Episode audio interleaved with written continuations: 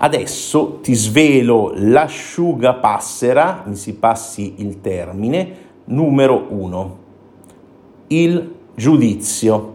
Ecco, mm, nella puntata precedente ti ho detto che la moneta femminile è la presenza consapevole, in realtà lo è anche per gli uomini, le donne che vogliono eh, sedurre gli uomini sanno che la cosa più importante che devono fare è farli parlare di loro, lodarli, eh, gonfiare il loro ego e li fanno su come vogliono. Adesso veniamo alla... Eh, e quindi anche gli, noi uomini dobbiamo imparare ad ascoltare. È una conversazione fatta bene, eh, sia ben chiaro, non sono tecniche di manipolazione. Stiamo attenti a quello perché eh, le personalità machiavelli che fanno tutto è una della triade oscura nella psicologia, quei tipi di personalità fanno tutto per manipolare gli altri. No, è semplicemente imparare a comunicare bene. Il primo passo è una presenza consapevole, un ascolto consapevole e adesso poi nella prossima puntata ti do una tecnica di ascolto consapevole, di comunicazione consapevole per far parlare l'altra persona, ma devi imparare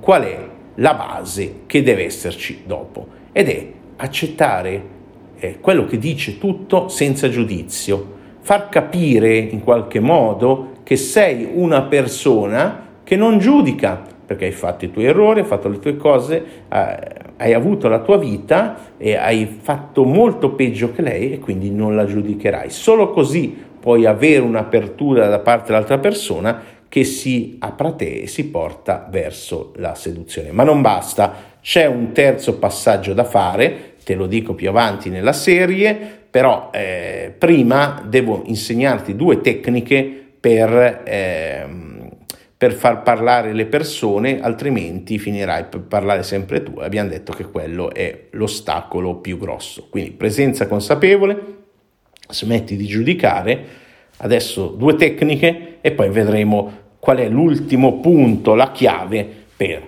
sedurre eh, non sono, ripeto, trucchetti, cose da artisti da strada, ma cose importanti che possono trasformare anche un'amicizia eh, e condurla a te e portarla in, que- in una relazione. Ecco.